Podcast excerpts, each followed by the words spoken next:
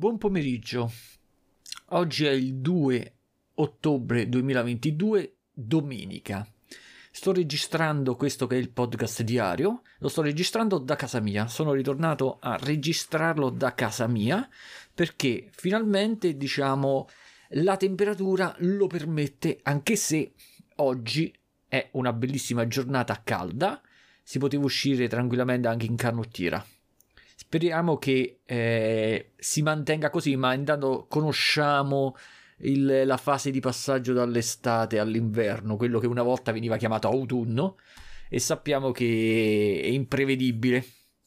Comunque adesso posso registrarlo in casa e, e niente, con questo, almeno con questo microfono più professionale.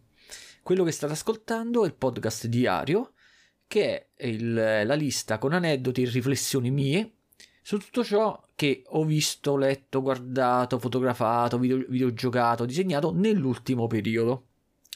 Allora, iniziamo alla grande. Allora, iniziamo col dire che in realtà il podcast diario l'avrei dovuto fare domani. Quindi io mi sarei preparato un po' meglio, avrei visto, eh, avrei, avrei ragionato un po' su quello che eh, dovevo dire e via dicendo. Però non so perché mi è pigliato una voglia tremenda di registrarlo oggi, per cui anche se sarà di qualità leggermente inferiore, non è detto, però non è detto, ma potenzialmente è così, lo registro oggi e vaffanculo, vaffanculo, vaffanculo. Allora, iniziamo alla grande sempre con ciò, iniziamo alla grande con ciò che meno frega alle persone, che è l'argomento videogiochi. Ormai saranno due anni che ripeto che i videogiochi, la, pass- la mia passione per i videogiochi si è afflosciata in maniera eh, incredibile, tanto che la metterei tra all'ultimo posto dei miei hobby. Non ho più acceso la play- le PlayStation da una vita, neanche mi ricordo più da quando, e mh, nonostante mio fratello eh, mi abbia portato Resident Evil tre Remake, che gliel'avevo chiesto io, lui mi voleva portare più altra roba. Ormai sono tre settimane che ce l'ho sulla mensola e non l'ho neanche installato, cioè proprio n... quando ho un'ora e mezza di tempo, due ore di tempo, e per esempio ho il, il momento ideale per videogiocare, mi metto sempre a fare altro, leggere libri, disegnare, rielaborare foto o fotografare, generalmente.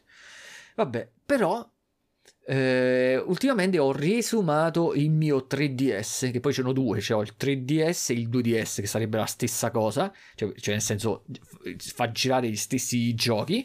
L'ho riesumato eh, perché ho preso a rigiocare Fire Emblem, non mi ricordo manco come si chiama, eh, Fire Emblem Conquista, Fire Emblem Fate Conquista, una cosa del genere, proprio per farvi capire che proprio scordo pure i titoli della roba che gioco, perché sempre con il lato positivo delle console portatili è quello che tu te la porti appresso e quindi sfrutti lo svantaggio del videogiocare, cioè la perdita di tempo, a tuo favore. Quindi per esempio me lo porto quando, facciamo caso, devo, a- devo aspettare un'ora e mezza che ritorna per esempio Irene, io me lo porto e in quell'ora e mezza, giocando, il tempo ti vola.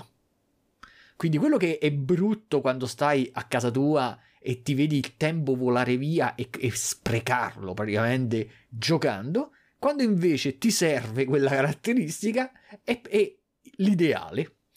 Non me ne vogliano quelli che amano videogiocare, che magari sentendo le mie parole diranno mamma mia quando mi sta sul cazzo questo, che cosa dice, videogiocare è importante, tutte queste cose. Però io so quello che loro pensano, perché è quello che ho pensato e che pensavo anche io fino a qualche anno fa.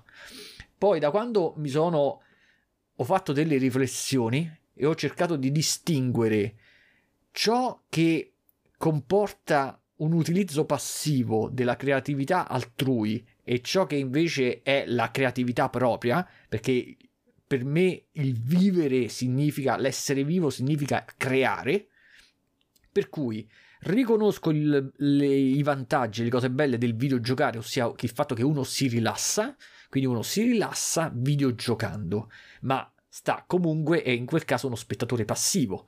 Mi si dirà, ok, ma sei anche uno spettatore passivo quando tu vedi un film, è vero, Quando io vedo un film o anche quando io leggo il libro più utile di questo mondo, io sono passivo, nel senso che io sto usufruendo della creatività di un altro. Ed è per questo che creo, faccio, quindi creo, produco, creo le mie riflessioni come questo podcast diario. Mi servono per ribaltare la situazione. Vedo un film, ma dopo che ho visto il film, creo io le mie riflessioni, i miei pensieri su quello che ho visto, cerco di trarre eh, qualcosa che si manifesta come, in maniera creativa, come la creazione del mio pensiero, in questo caso sotto forma di podcast. Quindi se uno gioca, ma dopo che ha giocato con i suoi amici, con le cose, crea riflessioni, spunti di riflessione sul gioco stesso, sugli aspetti tecnici, sulla storia, se è un gioco d'avvenuto, e quindi ci crea dei ragionamenti, ok, trasforma la, il suo essere passivo in essere attivo. Ma se uno gioca e basta, con la faccia imbambolata davanti al coso e crede che stia facendo chissà cosa, non sta facendo assolutamente un cazzo. Quelli che hanno creato il videogioco invece sono stati i creativi. Vabbè, comunque andiamo oltre. Quindi ho rigiocato a questo gioco che è uno strategico, credo che sia tra i giochi che più belli, almeno di quel genere, più belli del, del, del tre D S, tanto che si può dire che io compro il tre D S proprio per giocare a questi. Eh, ce n'ho diversi, tutti. Il Fire Emblem era proprio uno della tipologia di gioco che mi piaceva e che non esiste, è un'esclusiva della Nintendo e non esiste purtroppo Eh, su altre piattaforme, altrimenti me lo sarei comprato tranquillamente anche per esempio per la PlayStation e via dicendo. Però essendo un gioco che va per le lunghe, credo che mediamente per finire una partita, cioè una partita per finire, per finire il gioco, io l'avrò finito almeno due o tre volte da quando l'ho comprato, ci vogliono ben trentasei ore. Quindi diciamo non è un gioco che uno, cioè ci si deve un minimo impegnare, però essendo uno strategico posso rigiocarlo più volte senza avere la sensazione di proprio di perdita di tempo. È come gli scacchi. Tu non è che fai una partita di scacchi e poi è finito. Tu gli puoi giocare a scacchi infinite volte. E ogni volta è diverso. Stessa cosa questo. Vabbè, comunque è per parlare dell'argomento dei videogiochi che concludiamo subito e lo mandiamo, lo mettiamo, lo riponiamo nel cassetto. Per ciò che riguarda l'argomento disegni, credevo di averlo già accennato nel podcast diario scorso. Eh, mi sono in, diciamo incarognito, mi sono mh, eh, ho deciso proprio di mettermi al cento per cento alla ricerca di eh, pennelli eh, che mi u, pennelli di Photoshop utili per me, per la mia tecnica e per il mio stile, poiché praticamente nel tempo ho accumulato una marea di pennelli, tanto che il file di salvataggio dei pennelli è di, è di circa cinquecento mega e oltre, e ogni volta che eh, disegno perdo un sacco di tempo alla ricerca de- del pennello ideale tutto quanto. E allora ho detto, siccome che molte persone che conosco, illustratori, illustratrici, hanno il loro set di pennelli, mi sono dedicato a quello per fare il mio, mettermelo almeno nella prima colonna, dato che con Photoshop puoi spostare i pennelli, no? E quindi te lo, me lo sono messo sulla prima colonna eh, per ricercarli subito. E allora che ho fatto? Ho, ho, ehm, dato che quando uno disegna la, il cinquanta per cento del lavoro è pensare a quello che stai disegnando, quindi la creazione del concept, io ho creato, me l'ho pensato una, un concetto semplice, cioè le femmine. Dovevo disegnare femmine, so, specialmente a mezzo busto, in, solo femmine, e fare una serie di disegni in cui sperimentavo magari pennelli diversi, stili leggermente diversi, fino ad arrivare a capire eh, quello più idoneo a me, e quindi arrivare a, a, a mettermi da parte i pennelli più utili e dei concetti che mi sarebbero stati utili per il futuro. Allora ho realizzato nel, nel giro di, dal podcast diario scorso penso, dodici disegni che le ho chiamate tutte quindi le femmine, quindi senza stare tanto a riflettere sul titolo, sul concetto, tutto qua. Dovevo disegnare semplicemente della, di, delle femmine sperimentando. Ne ho, ne ho disegnate dodici e sono riuscito quindi a concludere cioè, trovando quei quattro cinque pennelli che mi servivano, quello stile che mi serviva, e quindi a posto. Mo, dal prossimo disegno, quando lo disegnerò, ripenserò ad un concept, ad un'idea, e la disegnerò con le conclusioni ottenute.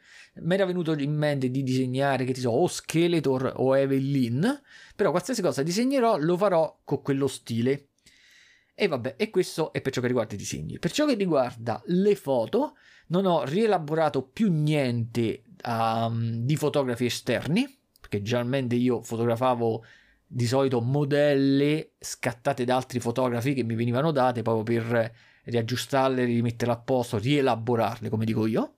No, invece ho, ho fatto, vabbè, i soliti scatti da strada, compreso oggi a Irene. Eh, volevo scattarle delle foto fatte bene con la reflex, ma preferisco foto da strada. Quando dico foto da strada significa le foto che scatto in mezzo alla strada. Per, per Irene, diciamo, non utilizzo lo smartphone, ma mi porto dietro le mie compatte preferite. Oggi infatti me ne sono portate due, quella che ho adibito a foto in bianco e nero sovraesposte, in cui, che escono veramente bene, con una, è una compatta che ha un sacco di anni, però eh, era a suo tempo molto evoluta, tanto che è, è, ha delle caratteristiche che una compatta semplice di oggi, diciamo da cento a centocinquanta euro, non ha. Salva in TIFF e mi permette di ehm, scegliere io le, il, l'apertura del diaframma e i tempi di scatto. Generalmente questo non le fanno le compatte, che scattano generalmente in automatico, mentre quell'altra ha colori. Quindi oltre a queste foto, invece foto con la reflex ho continuato a scattare le foto a, di natura morta, che quando io dico natura morta generalmente sono pupazzetti, e quando io dico pupazzetti generalmente sono i Masters. Ultimamente eh, con un'offerta incredibile del sessantotto per cento ho comprato una cosa che non avrei mai pensato di comprare, perché io ehm, non so se ehm, conoscete le linee dei Masters. Io tutte le foto che ho scattato nei Masters negli ultimi due o tre anni sono, fa- sono foto in cui utilizzavo la linea Origins. La linea Origins sarebbero praticamente i Masters che si rifanno a quelli degli anni ottanta, quindi hanno una forma simile a quelli degli anni ottanta, leggermente migliorata. Mentre era uscita anche una linea parallela che si chiama Revelation, che si rifaceva alla... ai pupazzi che, si, che riprendevano il cartone animato, quello uscito su Netflix quest'anno o l'anno scorso, non mi ricordo manco più. Ehm, quella, quella linea a me non mi piace, non mi piace perché i personaggi, a parte che non assomigliano a niente, non assomigliano né ai vintage di quando ero piccolo io, né allo stesso cartone animato da cui sono tratti. Hanno una forma, per esempio, a me or- per me orribile, hanno uno stile artistico che non mi piace per niente. I personaggi hanno le, le spalle strette, il, um, il busto piccolo, i fianchi sproporzionati rispetto al busto, non, non mi piace per niente. Però il Battle Cat, che sarebbe la tigre di Man, aveva una forma particolare che mi intrigava, ma era praticamente incomprabile perché costava sulle quaranta euro e proprio non aveva senso, e poi era troppo enorme, era enorme sia per gli stessi personaggi Revelation della, loro, della sua stessa linea, che sono personaggi che sono generalmente alti diciotto diciannove centimetri, per cui era, era ancora più enorme per i personaggi della Origins, che sono alti sui sedici centimetri.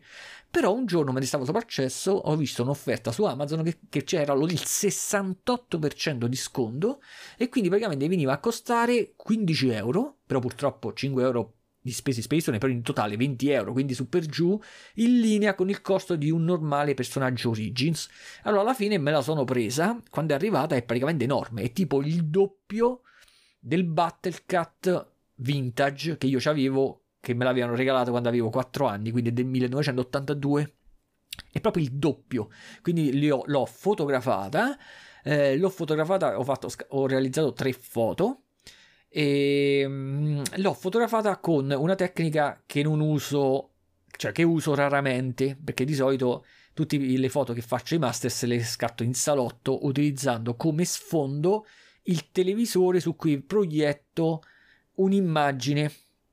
Invece questa l'ho scattata da un'altra parte, e l'ho scattata con la tecnica dell'H D R a tripla foto. Quindi praticamente ho scattato tre foto identiche ma ad esposizione diversa.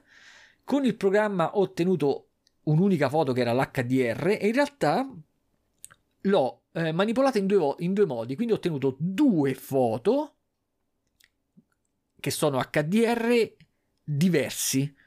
Poi con Photoshop queste due foto le ho, l'ho riassemblate, ottenendo alla fine una sola immagine. Quindi praticamente ho fatto, riassumendo, nove foto per ricavare tre foto.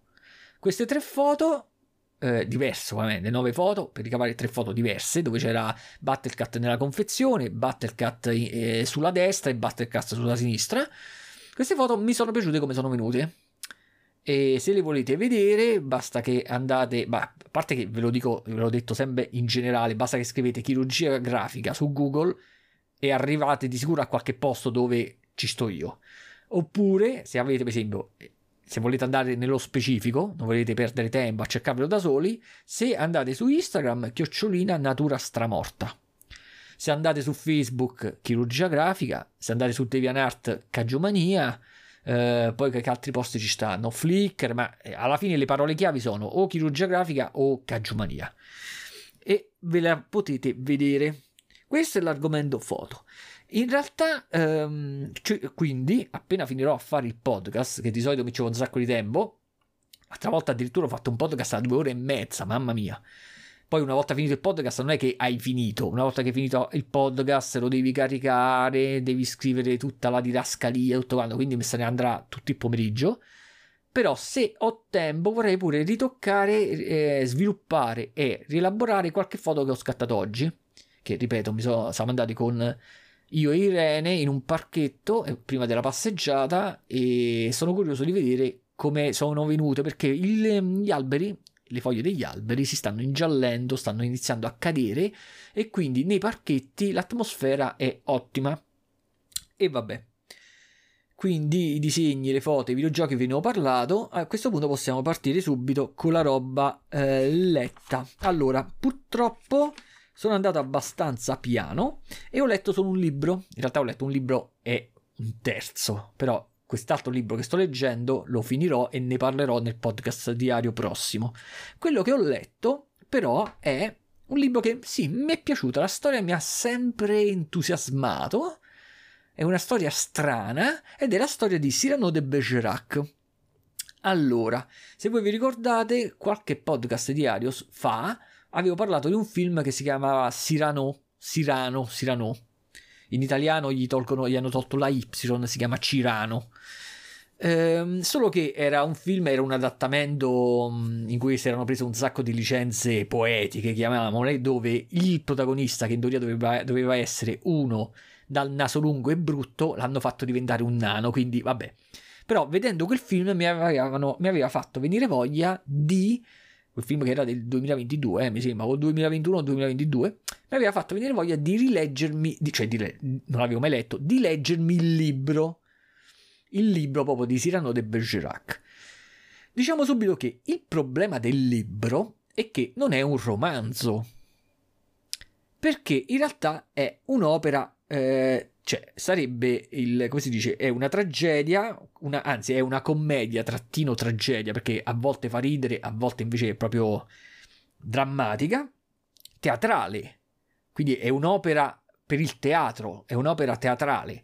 Che cosa significa? Significa che, se voi vi ricordate, a volte ho letto delle opere teatrali, come per esempio è capitato pure con Pirandello, le opere, queste opere, cioè, non so neanche come si chiamano, questi copioni per l'opera teatrale non sono scritte in una prosa da romanzo, quindi con in prima persona o in terza persona, con eh, tutta scritta bene, lineare, precisa da leggere, ma sono scritte con la descrizione dei personaggi, che per esempio, ogni capitolo è, è, è formato dal, dalla la lista dei personaggi in gioco, la descrizione eh, minuziosa del, della scena in sé, come si chiamano, la, la, della scenografia, che è utile quindi per, per quelli che fanno teatro, per ricostruirla sul palco, e poi i personaggi interagiscono tra di loro semplicemente con un dialogo. Questo comporta un tipo di, di lettura anche più dinamica rispetto ad un romanzo che magari eh, in cui lo scrittore ama troppo le descrizioni e le cose, vabbè, però comporta una maggior confusione a volte, una maggior difficoltà nel capire cosa cazzo stia avvenendo. Infatti, se voi vi ricordate, quando mi ero letto opere simili di Pirandello, Io solo, cioè vabbè, ovviamente non è che erano indecifrabili, uno li legge, capisce la storia, però la capisce al novanta per cento, diciamola così, la capisce al novanta per cento quello che sta accadendo. Solo una volta finita la storia, quando sono andato a rileggermi, nel caso di Pirandello, su Wikipedia le caratteristiche, ho capito bene alcuni punti che invece non avevo ben compreso mentre la stavo leggendo, solo con i dialoghi, quindi senza, capito, senza un appoggio extra, un aiuto extra da parte dell'autore. Stessa cosa è capitata anche con questo, quindi praticamente io riuscivo a capire determinati passaggi e situazioni solo perché me li ricordavo avendoli visti nei, nei vari film, perché ci hanno fatto una marea di film su Cyrano de Bergerac. Però diciamo che alla fine mi è piaciuta lo stesso. La storia di base, non so se la conoscete, è una storia, ripeto, sia divertente che drammatica, perché è la storia di eh, sto tizio, sto Cyrano de Bergerac. Dopo vi do le notizie più utili, adesso vi racconto in generale la storia per chi non la sapesse. Che questo era uno eh, non ricchissimo, anzi non, eh, aveva, aveva perso praticamente la maggior parte dei soldi, ed era un soldato, non mi ricordo che grado aveva, era tipo un capitano, una cosa del genere, un, un sergente forse, non lo so, ehm, praticamente addestrava i cadetti e aveva la, la caratteristica di essere sia molto abile con la spada, era praticamente quasi imbattibile, riusciva a combattere anche contro venti, dieci, cinquanta, settanta, cento persone addirittura, ehm, in più amava la poesia, si può dire che era sia un poeta che un filosofo, amava la poesia, amava quindi comporre in versi, però in più era veramente brutto, soprattutto cioè, di faccia, perché aveva un naso eh, che nei film viene sempre rappresentato come lungo stile Pinocchio, no? Cioè proprio che va in, in avanti.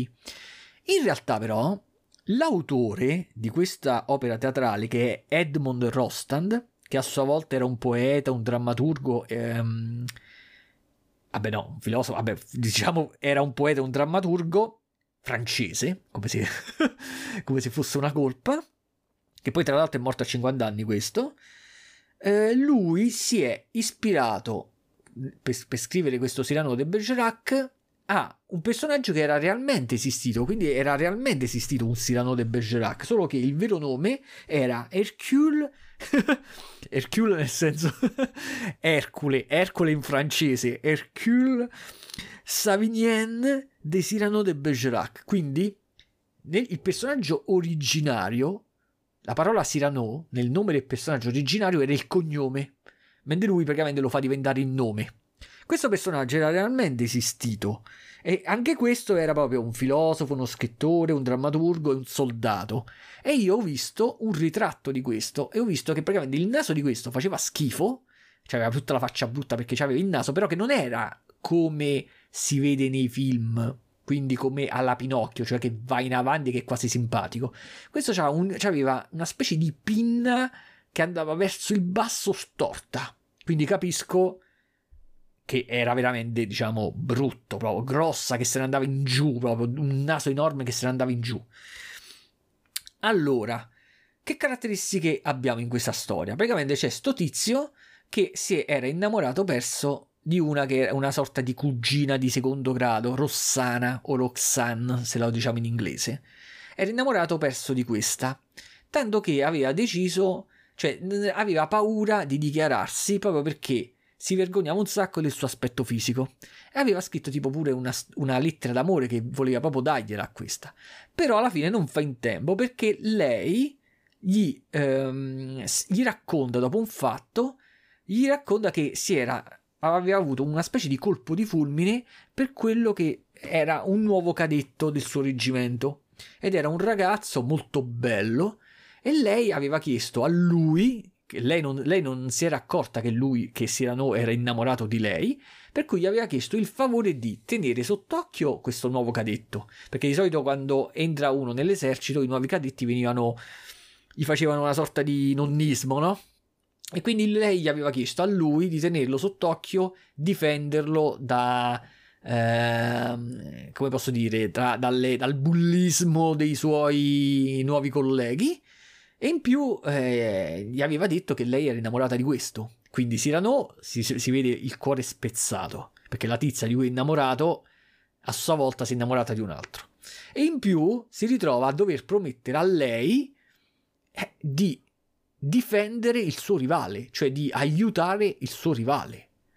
Questo suo rivale, quando lui lo conoscerà, si accorge che è un grezzo incredibile, proprio che non sa parlare, è un grezzo, e sa che non riuscirà mai ad, ave- a, ad avere speranze con Roxanne, perché a Roxanne è una tizia eh, molto sofisticata, che ama la gente che parla bene, ama le persone che sanno scrivere frasi poetiche, che sanno recitare frasi poetiche, gente di un certo livello. Però a sua volta Roxanne non sa che colui di cui è innamorata era è grezzo. Allora Cyrano gli viene un'idea, che per me è assurda, di aiutare Cyrano a ehm, parlare con Roxanne, aiutandolo proprio a insegnargli proprio il, l'arte della, del dialogo, della parlata e tutto quanto. Però quello è così grezzo che proprio non riesce neanche a recitare le frasi a memoria che gli proponeva Cyrano. Allora a quel punto è costretto Cyrano a scrivere lettere d'amore per lui, per conto suo, quindi per conto suo da dare a Roxanne, quindi firmandole con il nome di questo che è Cristiano, il nome, in più, almeno così mi ricordo, Cristiano. E in più addirittura quando lui gli faceva la, la serenata sotto il balcone, doveva, era, era presente Cyrano stesso a, fare, a dare nascosto i suggerimenti che quello ripeteva a pappagallo. Poi che accade? Accade che a un certo punto scoppia una guerra, tutte e due devono partire per il, fo- per, um, il fronte, perché alla fine eh, sia Cyrano che il cadetto erano due soldati, due militari. E lì praticamente Cyrano, eh, quello là, il cadetto alla fine muore, sono varie vicissitudini, il cadetto finalmente muore, però eh, Roxana quindi non ri- rimane, essendo innamorata di lui e non sapendo che lui in realtà non era quello, cioè le parole di cui eh, Roxana si beava non erano quelle di colui di, di, di, di Cristiano, quindi di colui di cui era innamorata, ma erano di Cyrano. Quindi quando il, sto tizio muore, la tizia rimane completamente traumatizzata e alla fine si ritira in convento, e Cyrano preferisce non rile, rilevarle mai, rivelarle mai la verità, e continuando ad amarla a distanza, andandola a trovare una volta a settimana, però non dicendole mai che in realtà colui che era morto era sì quello di cui lei aveva avuto il colpo di fulmine, ripeto, ma non era quella con cui, le, con cui lei parlava tramite le lettere e via dicendo, perché quello era lui.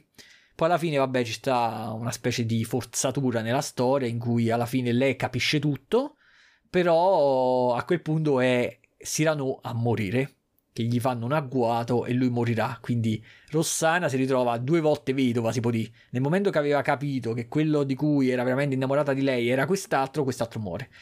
Per questo la storia è sia divertente che triste. È divertente nelle scene, nelle cose dove compare questo personaggio molto carismatico, perché Cyrano de Bergerac è un personaggio che attraverso questa ehm, opera teatrale è conosciuto in tutto il mondo, ma poi ha caratteristiche proprie che vengono prese ehm, come posso dire che vengono prese mh, come punto di riferimento, vengono rispettate da molti, perché lui era eh, si opponeva ai prepotenti, era un eroe proprio, si proponeva, cioè era un personaggio molto positivo, diciamo.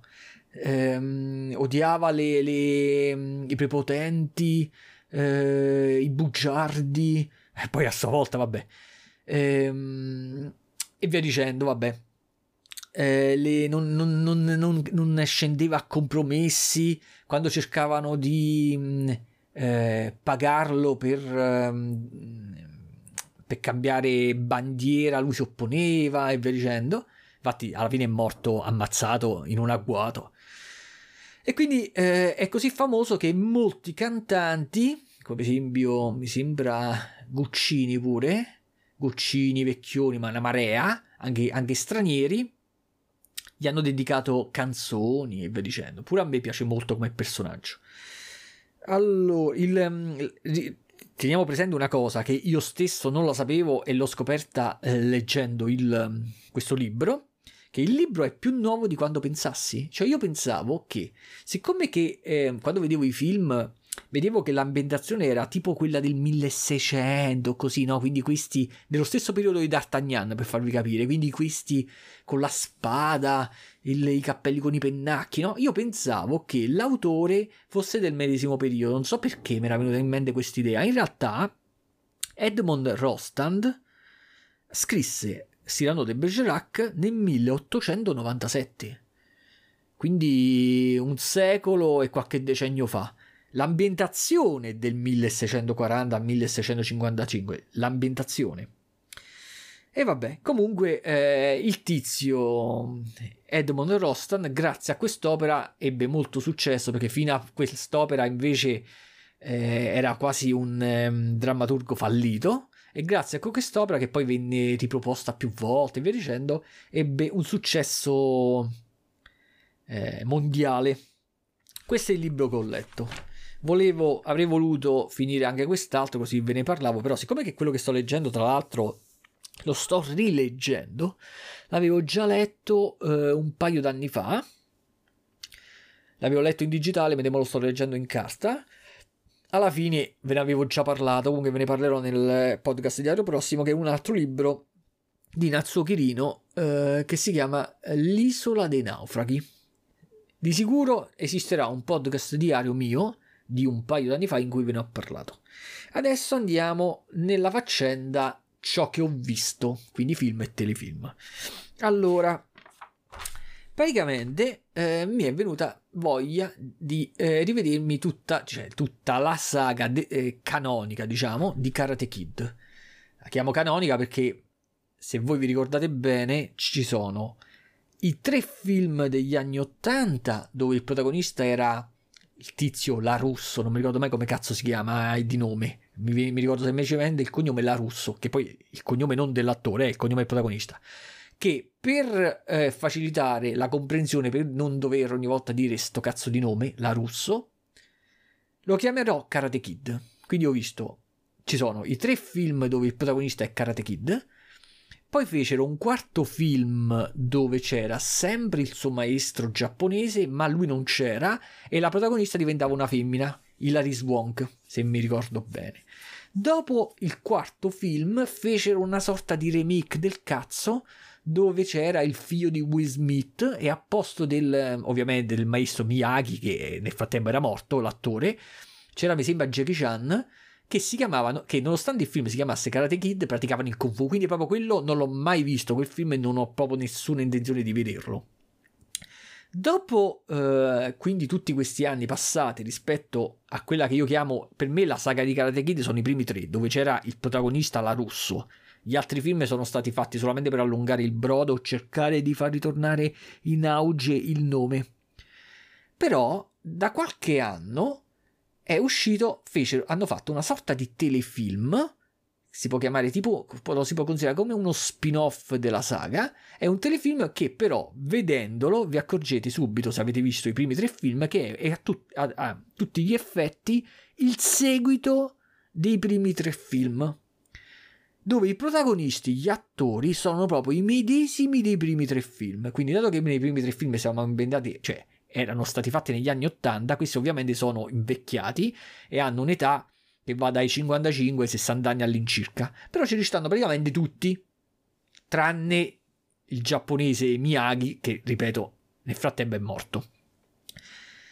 Siccome che questo telefilm mi crea pensieri controversi, tanto che sono riuscito addirittura a litigarci con un'amica mia, che invece gli piace tantissimo, invece per me è un telefilm del cazzo totalmente, cioè è pieno di dife- è pieno di difetti, però ha qualcosa che mi spinge a vederlo stagione dopo stagione. Siamo arrivati alla quinta, quindi uno potrebbe dire, ma se non ti piace che cazzo lo vedi a fare?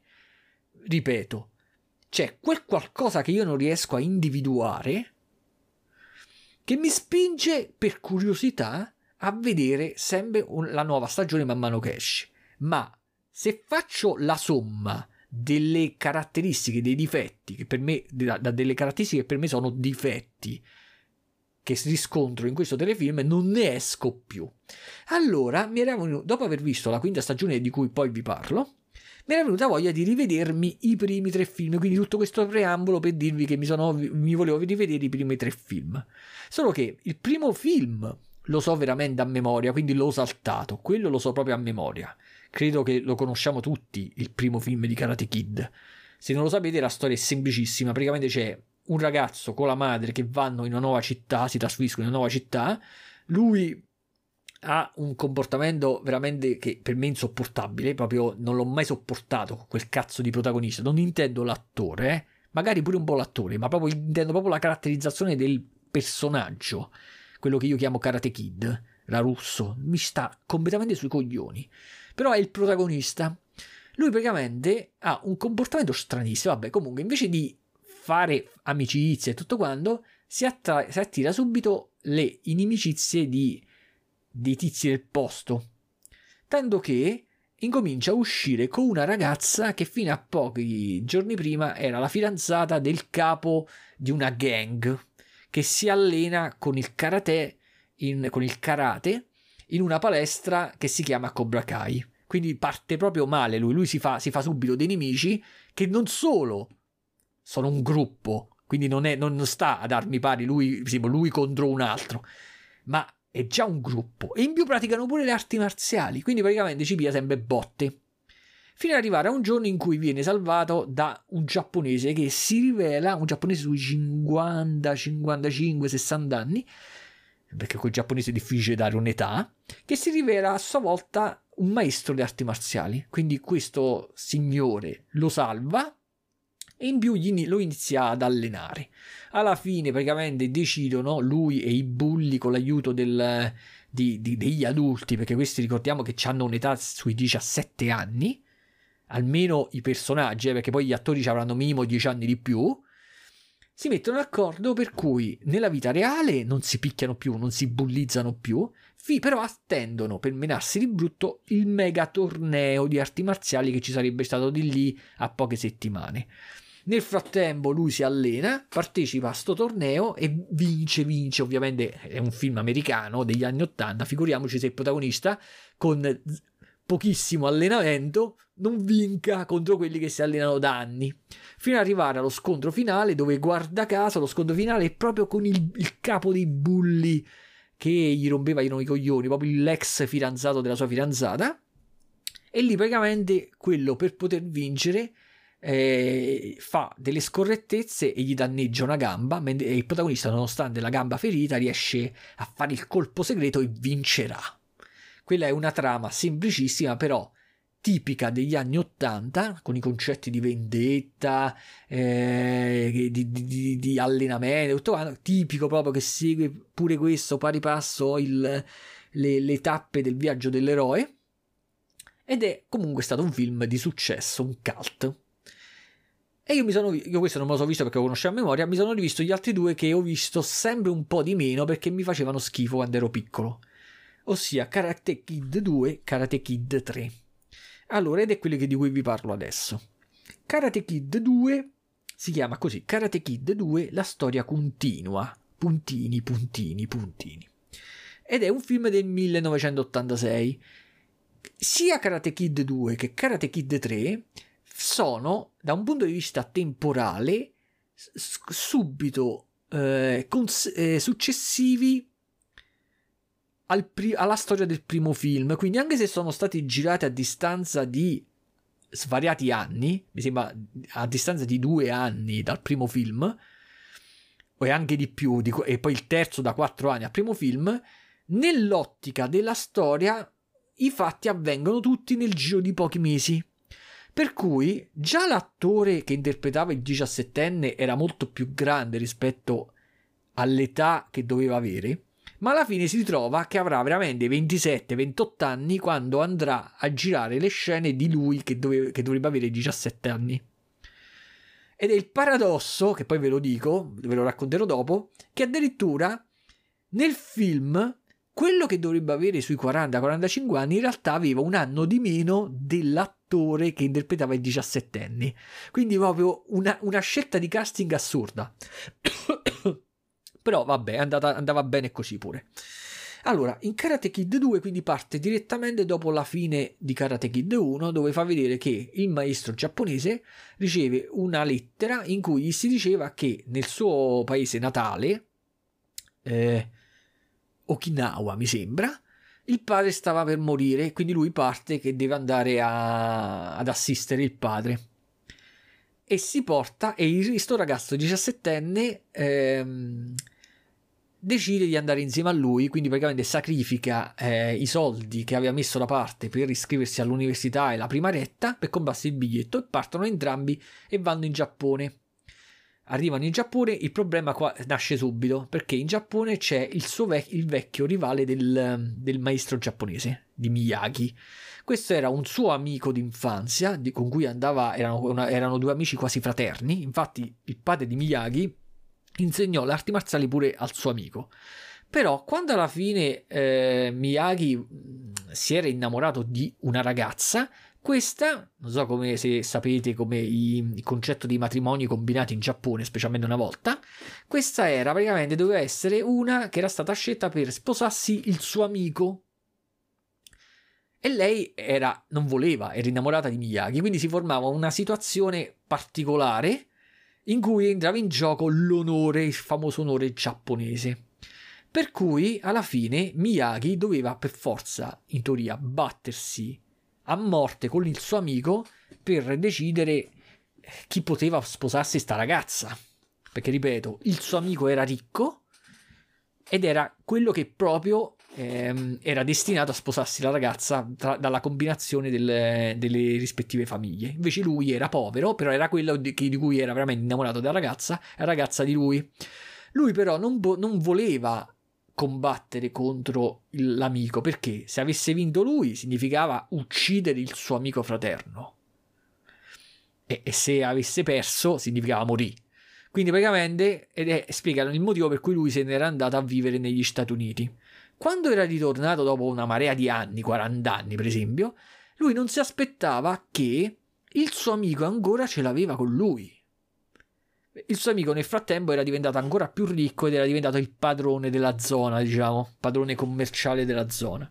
Però aveva scoperto, con una certa felicità, che alla fine il suo amico non si era sposato neanche con l'altra, con quella di cui era innamorato lui, perché quell'altra si era totalmente rifiutata di sposarsi. Quindi praticamente il suo amico era ancora più incazzato rispetto a quaranta anni prima, perché alla fine non si era nemmeno potuto sposare lui. E per cui quando, lui, quando Miyagi ritorna col ragazzo, con Karate Kid, ritorna in Giappone, ritorna lì, si sente, viene subito minacciato da questo, che a sua volta, guarda caso, aveva il nipote a cui sta subito sul cazzo La Russo, perché alla fine La Russo stava sul cazzo pure a me, che ero il, lo spettatore del film, figuriamoci agli antagonisti dei film. E quindi praticamente c'è la storia tutta ambientata in Giappone, con, con questo qua e via dicendo. Niente di che. Solo che pure da piccolo non mi è mai piaciuta, perché l'ho ritenuta molto lenta dal punto di vista proprio del ritmo, e poi soprattutto piena di forzature. Però rivedendola adesso capisco che ha dei pregi. I pregi sono la caratterizzazione del personaggio di Miyagi, che senza questo film sarebbe rimasto solo a livello di macchietta, perché sia in Karate Kid uno che in Karate Kid tre praticamente svolge un ruolo veramente quasi ehm, marginale. Lui è il classico vecchietto giapponese in mezzo ad America, a occidentali, che conosce le arti marziali ed è fortissimo, non si capisce, non si capisce perché. Grazie al Karate Kid due, a questo film, noi vediamo il paese da cui arriva, dove lì molti sono esperti di arti marziali. Si, si, scopriamo molte cose. Scopriamo che lui, quando era giovane, aveva, aveva, era stato discepolo di suo padre, che a sua volta era un maestro di arti marziali da famiglie, da generazioni. E quindi, quindi non era stato allenato da uno qualsiasi, ma era proprio, la sua famiglia era proprio una famiglia di maestri di arti marziali. E quindi capiamo molte cose, l'importanza dell'onore, l'importanza del non combattere, cioè di conoscere arti marziali per pura difesa. Cioè praticamente rivalutiamo un po' questo personaggio. Però per il resto il film è veramente lento, mamma mia quando è lento, le scene d'azione dove per scelzione intendo un po' di combattimenti, sono pochi, sono proprio forzatissimi, proprio c'è il finale del, del film, mamma mia, cioè proprio alla fine fanno tutti pace, però eh, ritorna il nipote eh, del, di, dell'antagonista di Miyagi, dell'ex amico di Miyagi, che poi ritorna a essere amico, ritorna tutto incazzato, eh, mina la ragazza, eh, inizia a combattere contro Karate Kid, eh, circondato da un sacco di persone che fanno da spettatori, cioè tutto sembra quasi un'opera teatrale pure questa. Quindi diciamo che Karate Kid due, ve l'ho detto, è importante per la caratterizzazione di Miyagi, per il resto è un film molto moscio. Poi, parte, poi c'è Karate Kid tre. Karate Kid tre parte contemporaneamente, subito dopo i fatti di Karate Kid uno, e, e quindi praticamente avviene quasi contemporaneamente. Poi ovviamente loro ritornano dal Giappone e, e, seguono la, e si segue la storia dei protagonisti. In Karate Kid tre, Karate Kid tre era proprio il film che volevo in realtà vedere, perché in Karate Kid tre compariranno molti dei personaggi che poi andrò A, scop- a riscoprire nella quarta e nella quinta stagione del telefilm Cobra Kai. Ecco perché me lo sono mi, mi era venuta voglia di rivederli da giovani, per rivedermi quel cazzo di film. E devo ammettere che Karate Kid tre, ma in realtà tutti i, cara- i film di Karate Kid uno, due e tre, mo il quarto non me lo ricordo, non, so, non erano film leggeri comici, cioè non erano film comici e non erano neanche film proprio leggeri. Erano dei film che avevano dei momenti anche drammatici. Quindi io non conosco il um, come si dice il, um, il livello, il target a cui erano riferiti, però di sicuro non erano i bambini. Il target, no? Il, il rating pure per, per capire a chi era riferito, ma di sicuro i film, i film di Karate Kid non erano per bambini. Erano per adolescenti, ma non per bambini. Non c'erano battute, non facevano ridere. Anzi, c'erano delle scene pure drammatiche. Per esempio, in Karate Kid uno, quando lui, quando il protagonista viene circondato da questa gang di tizi che si allenavano eh, con le arti marziali, che in quel giorno erano tutti vestiti tipo da, con la tuta nera e vestiti tipo da, da scheletri, con la faccia sbiancata, e lo, l'hanno riempito di botte. Cioè, io quando ero piccolo, mi fa... quella scena, per esempio, mi, mi ricordo che mi creava inquietudine, perché io dicevo, cazzo, se sto eh, di notte, che vado ad una festa in maschera, poi scappo in mezzo al nulla, inseguito da una gang vestita da eh, tipo scheletri che mi riempie di botte con le arti marziali, quella scena ma, mi creava un senso di inquietudine, mi ricordo, e questo me lo ricordo quando ero piccolo. Stessa cosa in Karate Kid due. In Karate Kid due, quando questi vanno in Giappone, lì i combattimenti erano fino a, cioè, con lo scopo di ammazzare. Quando eh, lui viene preso, eh, visto male dal nipote del capoccia del luogo, quello praticamente mh, lo voleva ammazzare, cioè, cioè, era, cioè gli atteggiamenti, le situazioni erano di pericolo, e quindi mi creava sempre un senso di inquietudine quando per esempio venivano Eh, che cazzo te ne so, venivano inseguiti in mezzo alla strada, tutte ste cose. Karate Kid tre ancora di più. Nel film Karate Kid tre ci sono delle scene in cui il protagonista, mentre si allena con quello che fingeva di essere suo amico, ma in realtà c'era un piano malefico sotto, dove lui era praticamente pazzo e aveva come scopo il distruggerlo, il farlo soffrire. Lì per esempio, quando si allenava in palestra insieme a questo che doveva dare i colpi a, alle tavolette di legno, quando che sanguinava, si rompeva il piede e via dicendo, cioè quello mi ricordo che pure da piccolo mi, inquiet- mi inquietava mi inquietava perché io vedevo circostanze eh, che vabbè boh, che a, ve- a vederle oggi non me ne frega un cazzo, però quando ero piccolo ci stavano delle scene come per esempio quando lui, un ragazzo che in teoria doveva avere diciassette anni, viene attirato in trappola nella palestra di sto cazzo di Cobra Kai, viene circondato da tre, due adulti e uno un po' più grande di lui, tutti esperti di arti marziali, che avevano lo scopo di riempirlo di botte. Quindi praticamente c'era il, ehm, quello che doveva avere un paio d'anni più di lui, che aveva proprio la faccia da pazzo. Poi c'erano l'ex maestro insegnante di Cobra Kai più questo nuovo personaggio che mo non mi ricordo come cazzo si chiamava, col codino, che era completamente pazzo, che era uno che aveva un sacco di soldi, che quando era venuto a sapere che il suo amico eh, nel primo film era stato, come dire, eh, offeso dal comportamento di Miyagi, si era preso come l'obiettivo quello di distruggere sto ragazzo e fargliela pagare a Miyagi. E porco cane, ci stanno un sacco di scene forti, quindi cioè, si vede che era un film d'azione d'altri tempi. Ovviamente è un film che negli anni ottanta te lo potevi vedere tranquillamente alle quattro del pomeriggio su Italia uno, eh. Però adesso, volendolo valutare da un punto di vista, come posso dire, quasi psicologico, per cercare di trovargli un target, di sicuro non erano i bambini, non erano i bambini sui cinque sei anni. Perché dico questo? Perché è il motivo per cui ho litigato con la mia amica. Vabbè, prima di andare oltre, facciamo, vi dico qualche informazione. Allora, Karate Kid uno, due, tre sono stati fatti dallo stesso regista e lo stesso sceneggiatore, che tra l'altro è il, st- è il regista di Rocky uno e Rocky quattro, quindi non è un Gigi qualsiasi.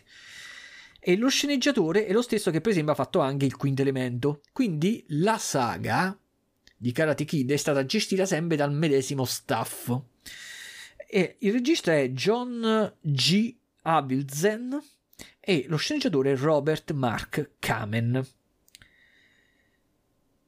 Ehm, sì, vabbè, vabbè. Per il resto, l'unico altro aneddoto che volevo... Ah, poi vabbè, Karate Kid due è dell'ottantasei, Karate Kid tre è dell'ottantanove. L'unica cosa che posso dirvi che mi ha fatto ridere è il fatto che l'attore protagonista, che doveva avere diciassette anni, in realtà ce n'aveva ventotto.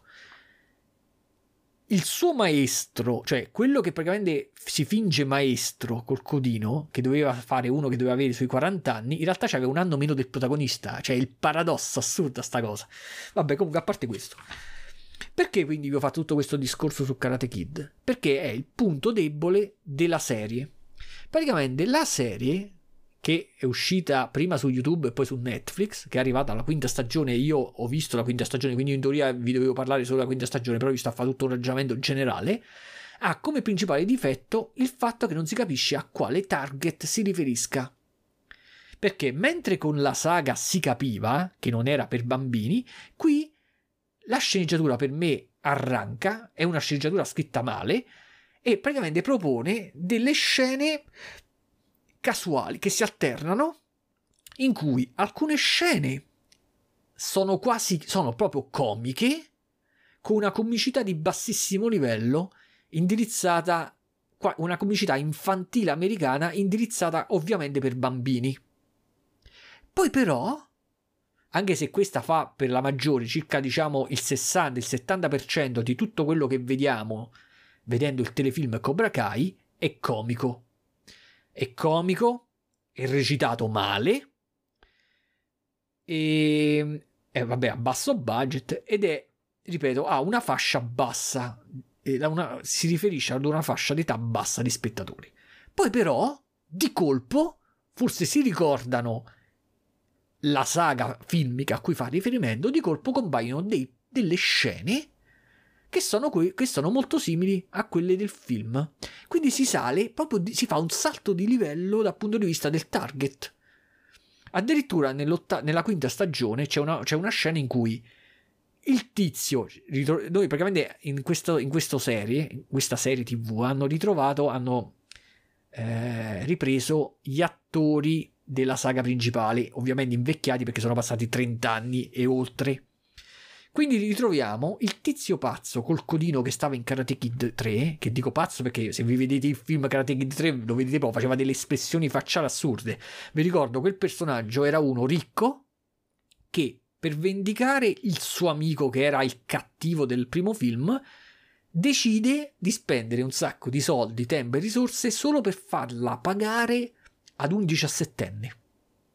Questo tizio, una volta invecchiato, Nella, nella quarta stagione riesce a diventare il capo di nuovo del Cobra Kai, e nella quinta stagione fa di tutto in un sacco di scene abbastanza inquietanti, se consideriamo la serie per i bambini.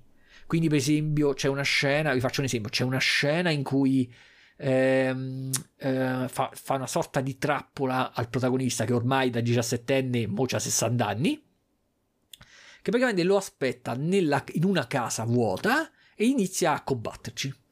In un'altra scena eh, questo tizio, utilizzando delle armi come per esempio la katana, combatte contro uno che eh, diciamo un buono che si era introdotto in casa sua, e i combattimenti con la spada miravano ad uccidere, tanto che c'è una scena dove un altro attore, un altro personaggio, taglia le dita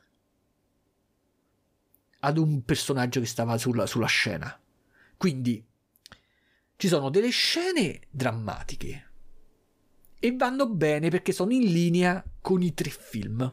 Quello vabbè, se avessero fatto un telefilm però recitato bene, perché questo film, questo telefilm è recitato da cani, proprio gli attori che compaiono nel telefilm sono, cioè, tranne due tre, gli altri praticamente sembrano quasi amatoriali.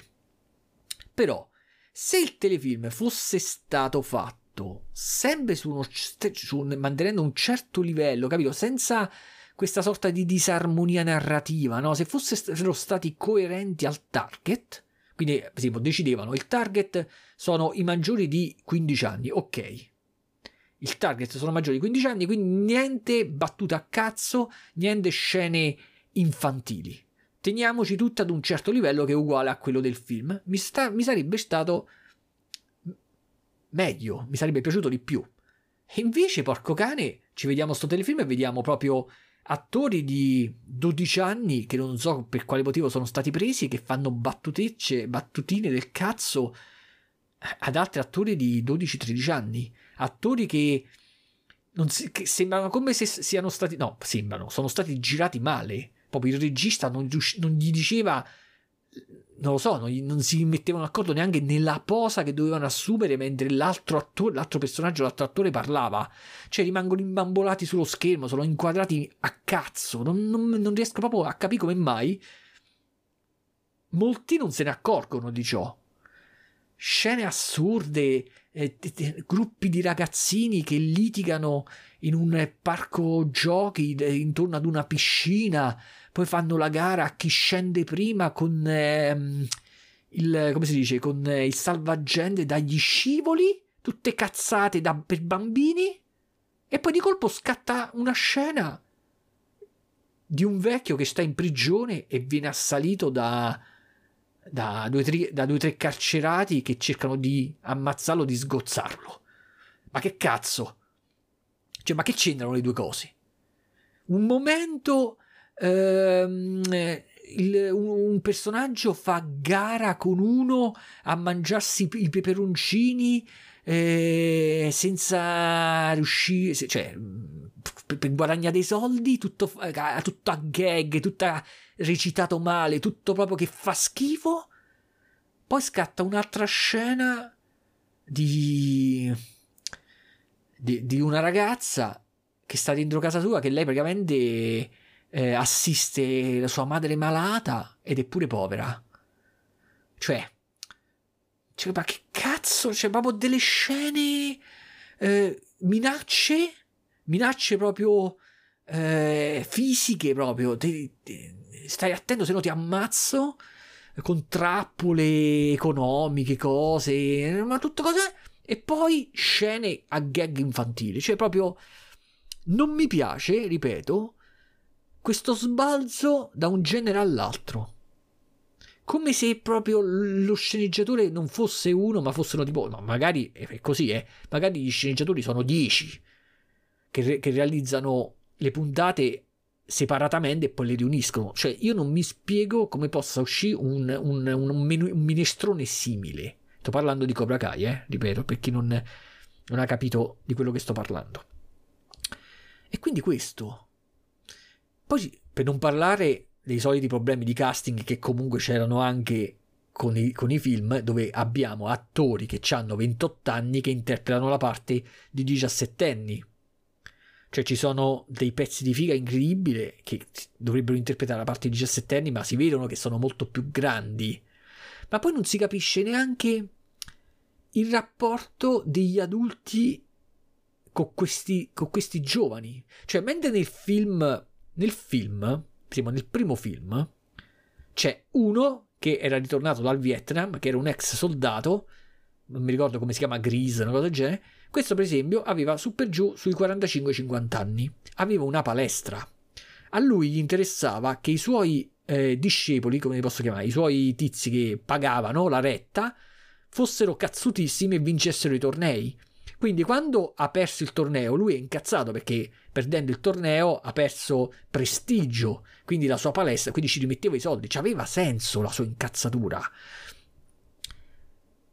Qui invece non si capisce per quale motivo uno che ha i soldi, che è uno che è ricco, è miliardario, che c'ha i soldi, debba stare dietro i diciassettenni. Cioè non riesco a capire... Cioè in questa palestra per quale motivo non si scrivono i venticinquenni, i ventottenni? Perché in questa palestra abbiamo bambini, adolescenti? Perché lui minaccia altri adolescenti? Perché in questo film, in questa serie, sembra come se i, la polizia non esiste. Non esiste la polizia, non esistono gli avvocati. Questi si prendono a botte in mezzo alla strada, entrano nelle case degli altri, eh, fanno diversi illeciti, ma... Non, ma non vengono praticamente gest- la storia non viene gestita nel modo realistico. Perché? Perché ovviamente il target di riferimento è infantile e dei bambini di dodici anni, però a quel punto scazzi con delle scene troppo drammatiche. Addirittura, per esempio, c'è ehm, nel, nella quarta stagione c'era sto tizio col codino, il, il malvagio, che si mette d'accordo con un ciccione in questo modo. Lui lo avrebbe massacrato di botte, quindi quello col codino avrebbe massacrato di botte il ciccione, e quello doveva andare alla polizia accusando un altro. Quindi, cioè, per me una scena del genere è troppo esagerata per un pubblico infantile. Entra in gioco la menzogna, entra in gioco la violenza grat- totalmente gratuita. Poi il fatto che il tizio che viene accusato, che finisce in carcere, c'ha settanta anni. Poi in carcere rischia, viene a sua volta assalito da altri. Eh, tutta quella parte è troppo forte per il target invadente. Vabbè, ormai mi sono spiegato, no? Andiamo avanti perché sennò sto... cioè praticamente mi sono rotto i coglioni io che lo sto dicendo, figuriamoci uno che mi sta a sentire. Quindi andiamo oltre. Allora, poi tra parentesi, la quinta stagione di Cobra Kai è del duemilaventidue, sono dieci episodi e gli ideatori sono ben tre. John Harwitz, Hayden Schlossberg e Josh Hild. Non ci avrà azzeccato manco un nome, però chi cazzo se ne frega. Poi ehm, avevo, mi sono rivisto Oblivion. Anche questo è un film di cui avevo parlato in un podcast diario di qualche anno fa. Me lo sono rivisto perché gliel'ho voluto far vedere a Irene, che gli piacciono i film di fantascienza, e gli ho fatto vedere Oblivion, che per me è un buon film di fantascienza, lo consiglio a tutti. È un film del duemilatredici. Il regista e lo sceneggiatore è un certo Joseph Kosinski, che tra l'altro, eh, cazzo, è quello di Maverick. Vi ho parlato di Maverick, di Top Gun Maverick, nel podcast diario scorso, altro film che consiglio a tutti. È il regista di Maverick e tra l'altro anche il regista di Tron Legacy, il seguito del film Tron, film cult, non mi ricordo, degli anni ottanta della Walt Disney, boh. Oblivion è tratto su un romanzo grafico, cioè graphic novel, no? Cioè praticamente un fumetto di, guarda caso, lo stesso regista. Quindi, ed è, infatti eh, si può considerare Oblivion un film d'autore. Allora praticamente, quindi regista. Negli anni precedenti aveva scritto, ovviamente disegnato da altri, aveva scritto la sceneggiatura di sto graphic novel. Era piaciuto e alla fine è riuscito a realizzarci il film. Quindi lui è sceneggiatore del film, sceneggiatore della graphic novel e regista. Il budget fu abbastanza alto, centoventi milioni, ha incassato duecentottantasei milioni centosessantottomilacinquecentosettantadue dollari. Quando io parlo di soldi, di soldi parlo sempre di dollari eh, con i film, specialmente con questi film americani. Quindi praticamente ha incassato di più del doppio, quindi a mio avviso non è stato un flop. Poi in realtà, se è stato o meno un flop, di solito mentre si è sicuri di quando un film è stato un flop, non lo si può sapere di quando non lo sia stato. Tutto dipende da le, cioè da, come posso dire, da le proiezioni della casa produttrice, però ha incassato più del doppio, quindi più del doppio di quanto è stato, di quanto è costato, dico, eh. E vi compare anche Tom Cruise. La storia mi è piaciuta. La storia si può dividere, si può dividere in tre livelli, cioè praticamente ha tre fasi la storia. La prima è interessantissima, la seconda anche, sulla terza inizia un po' a calare, ma non a calare a livello qualitativo, diciamo che inizia a essere un po' più stereotipata. Mentre le prime due sono affascinanti e con vari colpi di scena stupiscono, diciamo che la fi- il finale è un po' sul normale, diciamo, cioè non stupisce un po' di meno. Sono indeciso se raccontarvela oppure no. Ah, scusate, praticamente stiamo sulla terra. Allora, si inizia, mo io vi do qualche accenno a quella, non, cer- non vi faccio gli spoiler, di conseguenza con la trama ve la posso spiegare fino a un certo punto senza spoiler. Allora, non vi faccio gli spoiler, non perché io di solito non li faccio, non c'è nessuna regola sugli spoiler, solo che per questa volta questo genere di film eh, si basa proprio sugli spoiler, cioè si, si basa proprio sui colpi di scena, quindi dirveli sarebbe proprio fare uno, lo stronzo, fare una bastardata.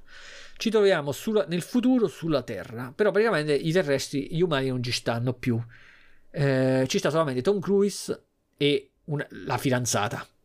Perché? Perché in realtà i terrestri, a causa di una guerra nucleare, no, anzi no, a causa di un attacco alieno che aveva praticamente comportato varie conseguenze, la distruzione, cioè la, la radioattività su tutta la Terra, gli umani se ne sono andati altrove, tramite delle mega navi se ne sono andati sullo spazio, su altri pianeti, alcuni sono rimasti su queste mega navi.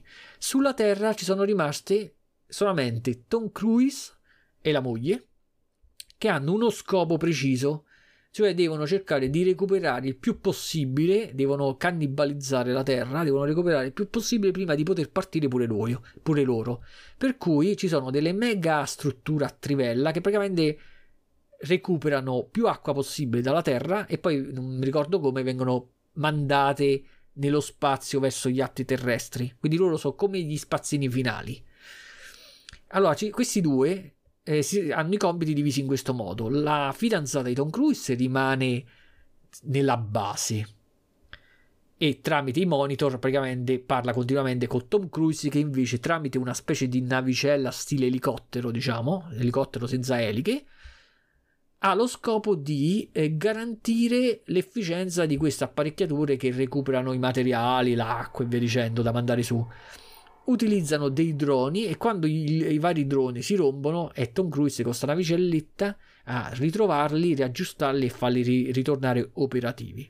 Però sul pianeta Terra ci sono anche altri, altri esseri viventi sono rimasti, che sono, in teoria, quello che si sa all'inizio, alcuni alieni che non sono ancora morti, di quelli che avevano colpi- ah, colpito la Terra. E quindi quando Tom Cruise va in giro con la sta navicelletta e a terra deve stare sempre attento che attorno non ci siano questi che mirano a ucciderlo praticamente. Poi quando finisce la giornata lavorativa lui ritorna alla base dalla fidanzata e praticamente non, fa- non vedono l'ora che di terminare il loro lavoro, in modo tale che potranno lasciare anche loro il pianeta Terra e riunirsi a tutti gli altri. Mi devo fermare qui con la trama perché tutto il resto è spoiler, quindi non ve lo dico. È girato bene, la storia è bella, ehm, è pieno di scene belle da vedere e, e il film si segue facilmente, cioè quindi non sono quei film che ti so alla David Lynch o alla Christopher Nolan che poi ti perdi, non capisci più un cazzo. Si capisce sempre tutto quanto e dà soddisfazione vederlo. Poi eh, un, alt- un altro film che mi sono visto è Sharks, Incubo dagli abissi, un film del duemilaventidue. Allora, non mi ricordo neanche io il motivo perché ho visto questo film. Allora, io ho un certo Uh, f- sono affascinato e contemporaneamente eh, impaurito, come posso dire, sono attratto e contemporaneamente m- mi allontano il più possibile da tutto ciò che riguarda gli abissi marini, Perché mentre un film dell'orrore classico con gli zombie, i vampiri, gli esorcismi, tutte queste cose non mi frega, non mi altera di una virgola, tutto ciò che riguarda gli abissi marini, quindi le profondità marine, il buio, il non sapere quello che c'è sotto le tu- i tuoi piedi, i film sugli squali, sulle orche, sulle piovre, i romanzi, le ventimila leghe sotto i mari, tutte queste cose, Moby Dick, tutto qua, mi crea inquietudine. Di conseguenza, il motivo per cui uno si va a vedere un film dell'orrore, perché a sua volta quello gli fa inquietudine e quindi gli, gli crea delle emozioni che lo rendono ehm, interessato alla visione, a meno che se non c'è paura proprio. Io sono attratto da film di questa tipologia, quindi tipo Open Water. L'avete visto mai il film Open Water? Che praticamente questa è una sorta di remake, cioè un remake fatto male a cazzo di Open Water, cioè praticamente film in cui ci sono dei naufraghi o comunque qualcuno che rimane a, gal- a galleggiare in mezzo all'acqua quando poi arrivano gli squali. Infatti, se vi ricordate il, il romanzo che ho letto l'ultima volta è Il vecchio e il mare, sempre, giro sempre intorno a sti posti dove arrivano gli squali lui, e l'essere umano non sa che cazzo fare. Per cui ho detto, oh, io quasi quasi un film che si chiama per titolo Sharks, quindi penso squali, sì, squali, me lo voglio vedere. Mamma mia, quando cazzo fa schifo. Allora, innanzitutto, mamma mia. Poi ho scoperto che c'era la protagonista, prima di tutto c'ha de- delle cose inusuali, ossia l'età dei protagonisti. Generalmente quando fanno i film adesso il protagonista sta sempre sotto i trenta anni, devono essere sempre fighi. Anche quando devono in- interpretare delle bruttarelle pigliano sempre una bella che poi con il make up la imbruttiscono. Anche quando devono interpretare uno che c'ha, che cazzo che cazzo te ne so, uno che dovrebbe avere quaranta anni, pigliano sempre quella che c'ha trenta anni. Se, se, con il casting fanno sempre le, le cazzate gli, il, gli americani di solito, anche se questo non so neanche se è americano il film sinceramente, vabbè. Comunque invece in questo caso abbiamo i due protagonisti che effettivamente sembrerebbero tizi oltre o comunque all'incirca sui cinquanta anni,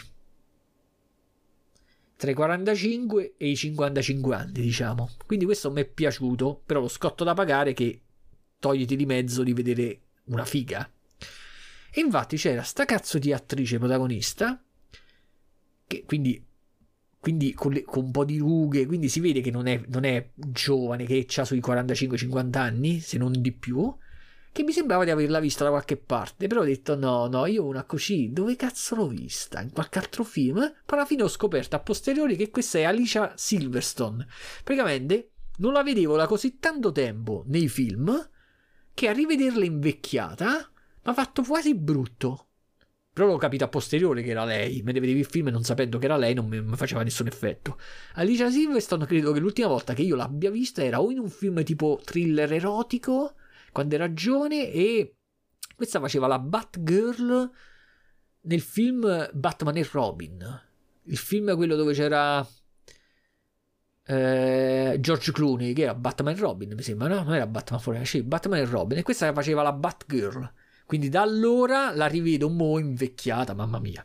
Allora, il film è veramente una merda sotto tutti gli aspetti che contraddistinguono un film. Regia, fotografia, montaggio, la recitazione. Quindi di conseguenza non la, non la perdono, perché questa alla fine è un'attrice da quando era giovane e ancora recita così.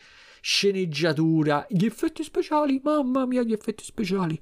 Cioè nel duemilaventidue, praticamente, allora, questo è un film, ah ecco, infatti mo mi stavo domandando ma era, era americano il film? No, è vietnamita il film, cioè almeno il regista è un certo Le Van Kiet, sa come cazzo si pronuncia, che è sia il regista che lo sceneggiatore.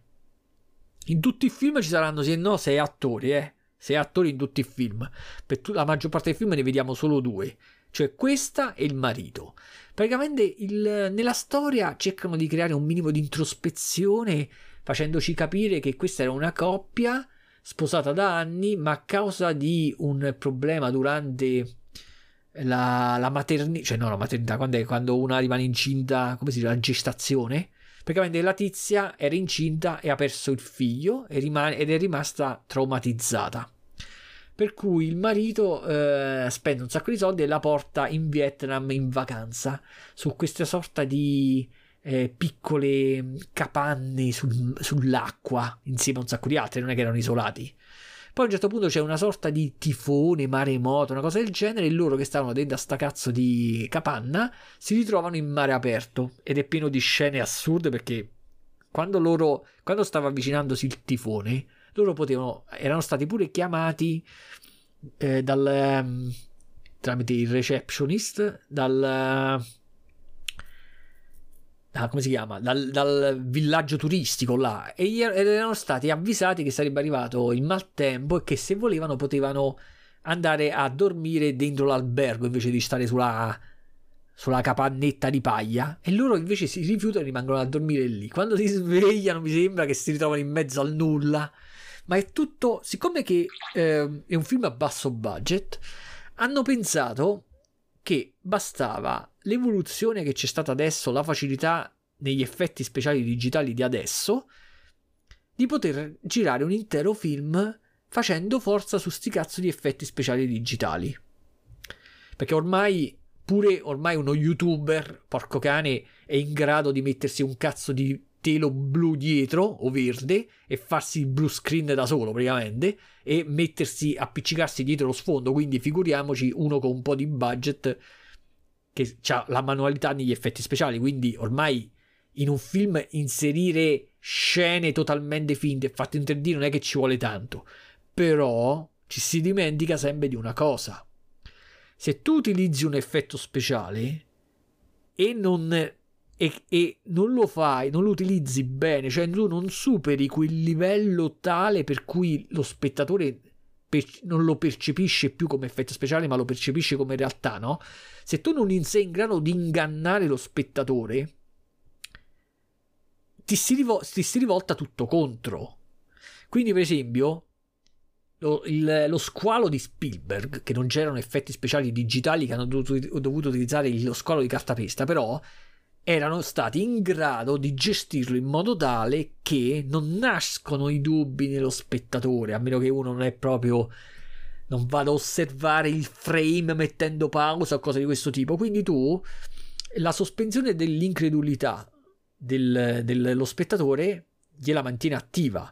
Ma se tu fai un film in cui gli effetti digitali fanno schifo, come in questo caso, dove addirittura l'acqua, un sacco di acqua, e, e l'acqua all'orizzonte si vede che è finta, cioè secondo me questo film è stato girato dentro una piscina, però utilizzando il, gli effetti speciali digitali cercavano di far credere che stavano in mare aperto, ma si vede proprio dall'acqua. Per esempio la, simulare l'acqua adesso è molto più facile rispetto a dieci anni fa con gli effetti speciali digitali, però è sempre un lavoro difficile perché devi cercare di calcolare tutti i riverberi, tutte le cose. Queste invece ci stanno un sacco di scene in cui si vede proprio che l'acqua è finta, per non parlare degli squali, eh. Mamma mia, gli squali sembrano presi dalle introduzioni del, della PlayStation due. Mamma mia quando ha fatto schifo. Poi tra l'altro recitato male, mi stupisce poi che ci sia appunto Alicia Silverstone. E la cosa bella è che il film dura un'ora e mezza, e questo non è uno spoiler, ve lo dico subito, dura un'ora e mezza e noi vediamo il primo squalo dopo la prima ora. In altre parole il film è una sorta di noia in cui non si vede un cazzo per la prima ora, poi nell'ultima mezz'ora arrivano tutti sti squali che poi non si capiscono, non si capisce neanche quanti sono, come sono, perché alcuni sono enormi, cioè non, perché mentre nello squalo di Spielberg è uno lo squalo, uno squalo enorme, che è vendicativo, e vabbè, qua sono tanti squali, ok, gli squali esistono, va bene, in realtà se uno va, va a vedere le statistiche è emerso che gli squali non attaccano, in teoria lo squalo non dovrebbe attaccare l'uomo, cioè quando lo squalo attacca, in teoria, eh, secondo le statistiche, quando gli squali attaccano l'uomo è perché non lo, non lo capiscono come uomo, lo, lo scambiano per una foca, una cosa di questo tipo, ma in realtà lo squalo non c'ha nessun interesse per, ad attaccare l'uomo, perché nell'acqua è pieno di pesci, porco cane, non è che uno deve andare a rischiare la vita, perché in teoria l'uomo può, cioè se c'ha un'arma potrebbe ferire lo squalo, no? Qua quindi ci saranno un sacco di squali che si accaniscono con questi e poi di colpo sembra come se ce n'è uno solo enorme. E gli altri? Cioè per quale motivo? Cioè, per quale motivo? Che cosa sta accadendo a sta cazzo di coppia? Perché è così sfortunata? Perché tutto accade a questo? Non si capisce. Non si capisce. È tutto a cazzo. E, e, ma soprattutto sembra un mixaggio di tanti film mixati male. Cioè sembra proprio... piglio un po' di Open Water, quindi ricreo quella storia in cui ci sono delle persone che galleggiano nell'acqua e devono sopravvivere e contemporaneamente nell'acqua sono gli squali. Poi piglio un pezzo della classica storia degli squali dove ci sta uno squalo che ti attacca di continuo anche se lo ferisci e ti attacca perché ti vuole ammazzare. Non si, non si capisce per quale un animale dovrebbe ragionare in questo modo. E il tutto unito con degli effetti speciali digitali di merda. Quindi questo film... non è che lo sconsiglio, questo film proprio mi piacerebbe, anzi, stavo quasi per dire, mi piacerebbe non averlo mai visto oppure che mi si cancellasse la memoria, però dopo ci sarebbe il rischio che lo rivedi, che lo riveda. Invece proprio sto film non lo voglio proprio più avere a che fare perché mi ha fatto proprio cagare. Poi andiamo oltre. Mi sono vi, mi, vi ricordate che sul podcast diario scorso avevo un dubbio sul cartone animato che sta su Netflix, Bastard!!, l'oscuro dio distruttore, perché su Netflix c'erano tredici episodi, però risultava che doveva essere di, eh, di, di ventiquattro, però c'erano tredici, allora io non capivo se quei tredici episodi erano la prima stagione e poi i rimanenti erano la seconda stagione e terminava la storia, o come invece poi ho capito ed è praticamente è stato semplicemente Netflix che da noi ha, du- ha diviso la prima stagione in due parti. Quindi praticamente l'altra volta avevo parlato della prima metà della prima stagione e questa volta dovrei parlarvi della seconda metà della prima stagione.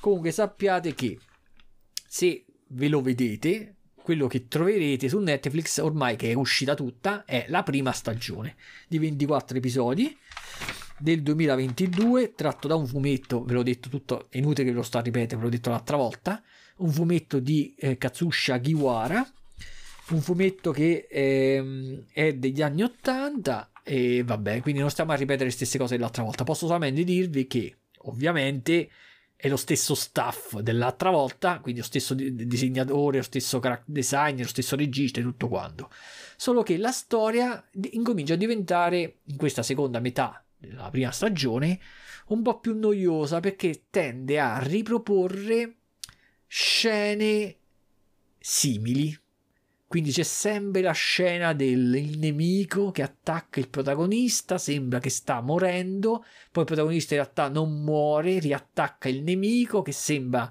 che stia morendo, in realtà non muore, che riattacca il protagonista e si va avanti così come una sorta di ping pong, che quelli che praticamente hanno visto il cartone animato di Dragon Ball ormai sono, lo conoscono appieno, no? E quindi però devo dire che in generale comunque a me questo Bastard!!, l'oscuro dio distruttore, mi è piaciuto. E siccome che dopo che è finita, quindi ho visto l'ultima puntata di sta cazzo di prima stagione, sono andato a ritrovarmi il fumetto che ho per vedermi il punto in cui erano arrivati e ho capito che hanno fatto bene a finire la prima stagione qui, spero che non venga cancellato e che facciano la seconda, perché nel fumetto a questo punto c'è un salto temporale di un paio d'anni, quindi hanno fatto bene, quindi hanno, fatto, hanno chiuso il primo ciclo narrativo, diciamo, nel fumetto poi sarebbe partito il secondo, quindi non dico oltre perché ne ho parlato tantissimo nel podcast diario scorso. Adesso parliamo di altri due film e poi basta, mo mi bevo un po' d'acqua. Eccomi qui. Eccomi qui. Lo sto controllando se sto registrando perché mi era venuto il dubbio, porco cane. No, perché sto a un'ora e ventitré, cazzo. Allora, gli altri due film che ho visto, che poi l'ho visto pochi giorni fa, eh, formano, hanno, li posso parlare pure, eh, come si dice, introdurli in maniera specchiata. Perché sono due film... per cui quello che ho aspettato da diverso tempo, che c'avevo proprio voglia di vederlo, mi ha deluso.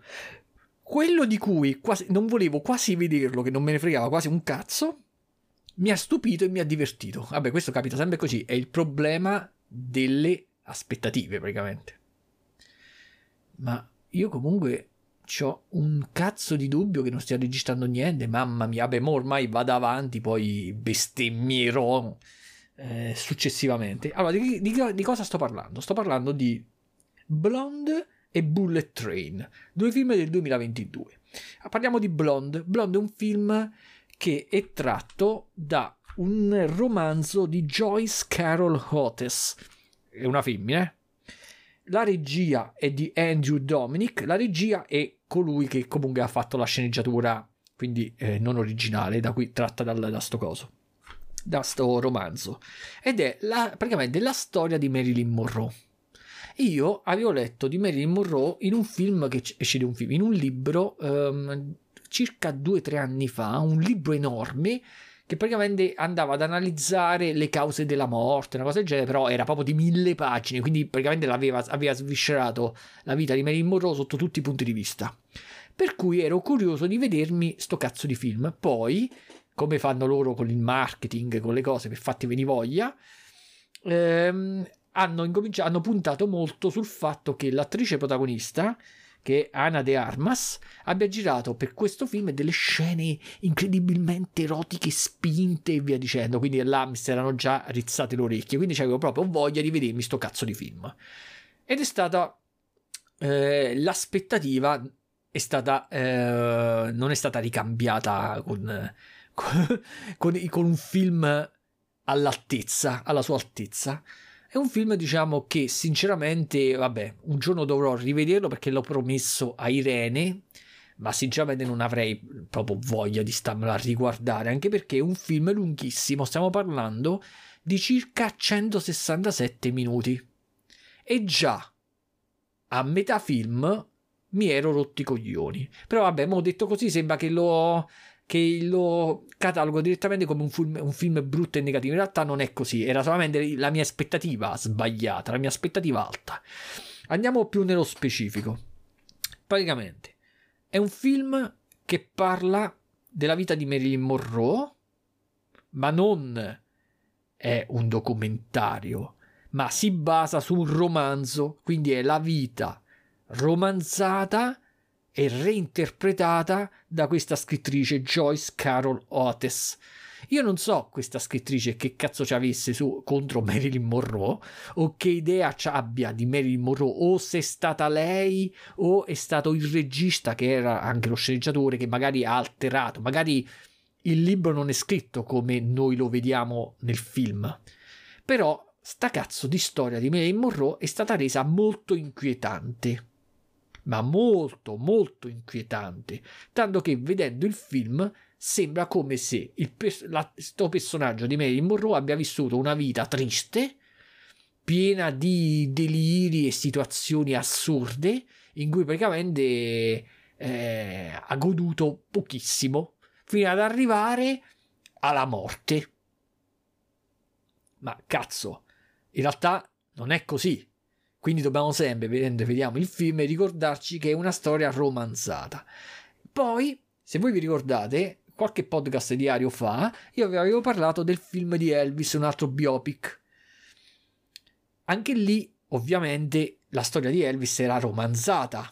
Anche lì mancavano intere parti importanti della vita di Elvis, per cui uno che era un esperto di Elvis, un fan di Elvis, poteva eh, dargli fastidio il fatto che alcune cose importanti non erano state riportate. Stessa cosa qua, ma qua proprio le parti non riportate sopra, oppure le parti sorvolate, sono veramente tante, tanto che uno che non sa niente di Marilyn Monroe, vedendosi sto film, secondo me proprio ha una visione di lei totalmente distorta. Vi faccio un esempio. Noi sappiamo tutti che Marilyn Monroe ebbe una relazione con il presidente degli Stati Uniti di allora, ma non mi ricordo manco che cazzo fosse, Kennedy penso, e insieme al fratello mi sembra, no? Una, non, si, non si era mai capito bene, però ebbe una relazione che è durata diverso tempo, tanto che c'è la famosa scena vista e rivista da tutte le parti dove lei fa gli auguri di compleanno al presidente, no? Che gli canta la musichetta Happy Birthday, tutte ste stronzate.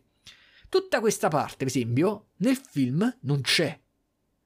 Tutta la scena col presidente dura pochi minuti e sembra come se Marilyn Monroe sia stata trattata un, come una sorta di escort, ossia che sia stata pagata per andare nelle stanze del presidente per essere scopata. Basta, una sola volta e basta. Cioè, quelli avevano una relazione che è andata avanti di diverso tempo, ma non posso dire perché non mi ricordo se è andata avanti anni, ma è andata, la conoscevano tutti.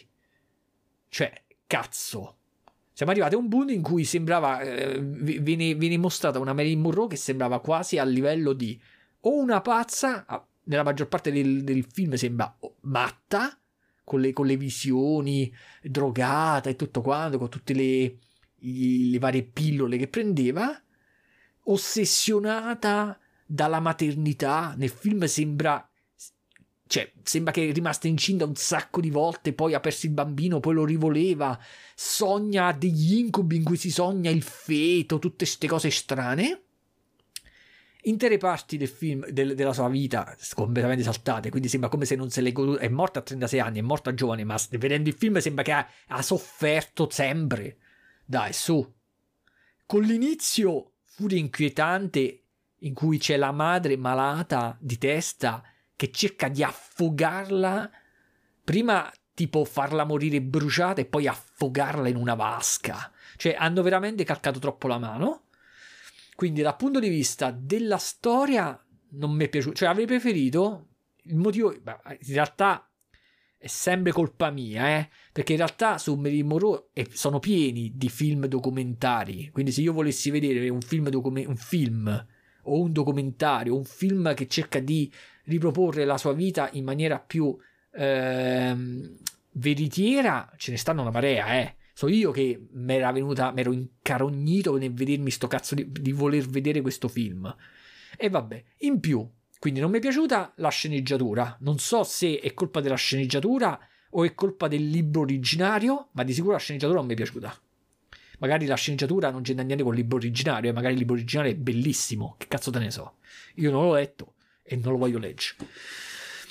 Poi, la fotografia pure l'ho tro- ah, ho trovato le scelte stilistiche fatte quasi insensate, o comunque non mi sono piaciute. Io non capisco la motivazione. Praticamente circa la metà del film, se non di più, è girato in bianco e nero.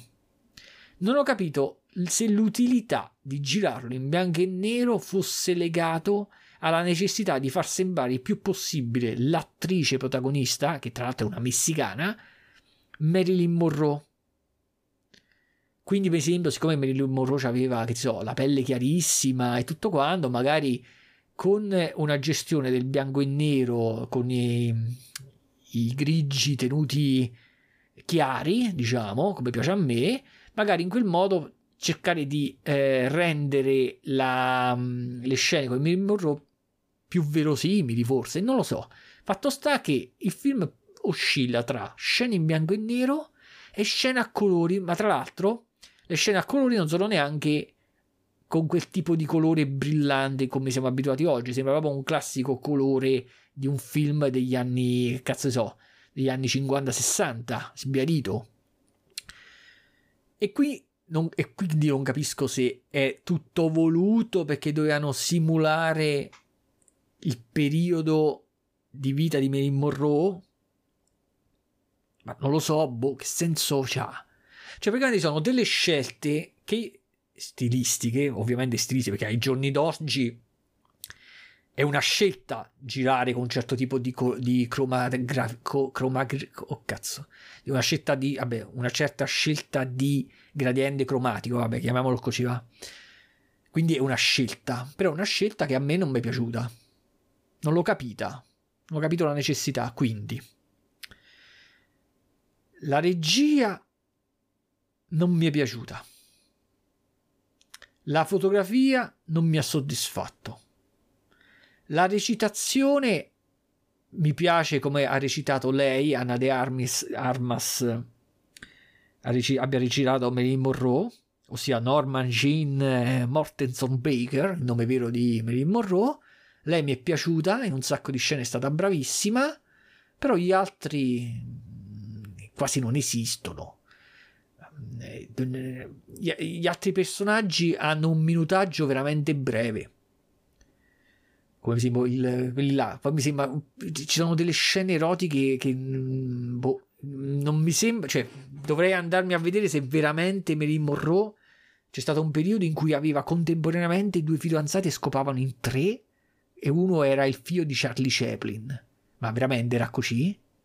Boh, ma tutto è, è fatto in maniera, come per esempio il suo primo provino, che lei si presenta da uno che quello senza parlarle l'ha girata, l'ha messa a novanta gradi e se l'è scopata, ma può essere, c'è così? E lei si è lasciata così senza un minimo di frase, senza niente, cioè boh, a me non mi sembra che Marilyn Monroe, cazzuta com'era, cioè è ovvio che Marilyn Monroe abbia eh, scambiato molti favori sessuali per favorire la propria carriera, e al cento per cento, ma sempre tenendo il coltello dalla parte del manico, quindi io ti faccio scopare con me e tu mi garantisci il film, sta cosa così ci credo, ma come compare nel film che sembra eh, una marionetta presa, girata e scopata, poi addirittura si risultava che manco l'avevano presa al, dopo era stata scopata manco era stata presa al casting, poi è stata ripescata, tutte cose che non, non mi è piaciuto per niente, tutta l'atmosfera che si è, che si respirava. Poi un'atmosfera che si respirava per molto molto tempo, stiamo parlando di due ore e quaranta, oh mamma mia. E quindi questo, ma forse magari un giorno quando lo rivedrò, penso fra un mesetto, magari di pomeriggio insieme a Irene, magari eh, sfrutterò l'interpretazione di Irene, magari vedi delle, delle, dato che quella a Irene gliene frega di meno del lato, dei la, diciamo del lato tecnico, dei vari aspetti che interessano me, magari lei si soffermerà sull'aspetto introspettivo del personaggio e magari sia la scrittrice sia il, lo sceneggiatore e il regista puntavano più su quello e io magari lì su quello sono rimasto meno eh, come posso dire, ho empatizzato di meno, boh, non lo so, si vedrà, si vedrà. Comunque questo si chiama Blonde, quindi bionda, Blonde, del duemilaventidue. L'altro film, che invece in momenti non volevo neanche vederlo, Bullet Train, che diceva, vabbè, la solita cazzata americana che lo vede a fa, già mi immagino la trama, vedo i primi tre minuti, già capisco tutto, eh? Oh, mi sono messo a vedere questo, e l'ho trovato divertente quasi da subito, vabbè, saltando i primi cinque minuti che proprio, eh? L'ho trovato, da quando compare Tom, eh, Brad Pitt, l'ho trovato divertente.